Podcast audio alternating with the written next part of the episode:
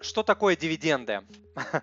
Простой вопрос, но здесь э, тоже есть такие свои моменты. Значит, смотрите, дивиденды это распределение части прибыли, которую компания зарабатывает и распределяет в качестве э, вознаграждения между инвесторами, то есть между своими акционерами. Э, не вся прибыль распределяется на э, дивиденды, то есть компании иногда пускают часть прибыль, иногда не, не выплачивают дивиденды совсем, а оставшиеся деньги могут пускать в развитие на инвестиционные а, проекты, на операционную деятельность и так далее. Вот, соответственно, некоторые компании платят дивиденды, некоторые компании не платят дивиденды. Те, которые платят, могут платить ее по-разному. Кто-то платит там ежеквартально, кто-то ежемесячно, кто-то раз в полгода, кто-то раз в год.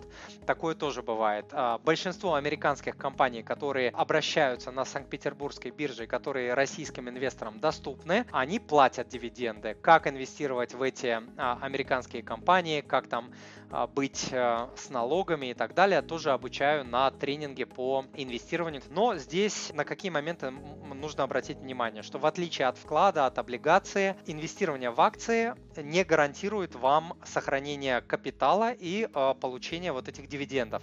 То есть во время спадов рынка и ваш капитал, то есть стоимость акций может рвануть вниз, да, вы можете там минус 50% потерять.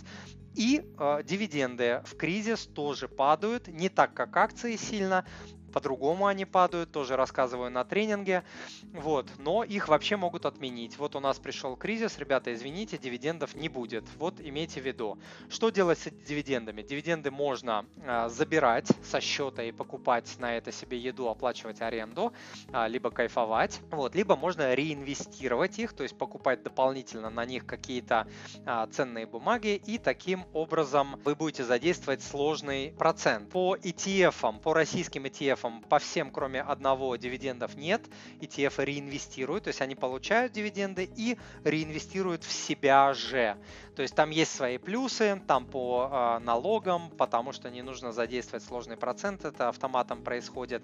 А вот американцы платят, это прикольно, ты можешь снимать деньги со счета, ты можешь на них жить э, в плохие времена, но и по российским в плохие времена, в принципе, можно там часть ETF продать, но здесь нужно понимать, да, что этот ETF может э, сигануть вниз вниз, и вы будете продавать его по плохой цене.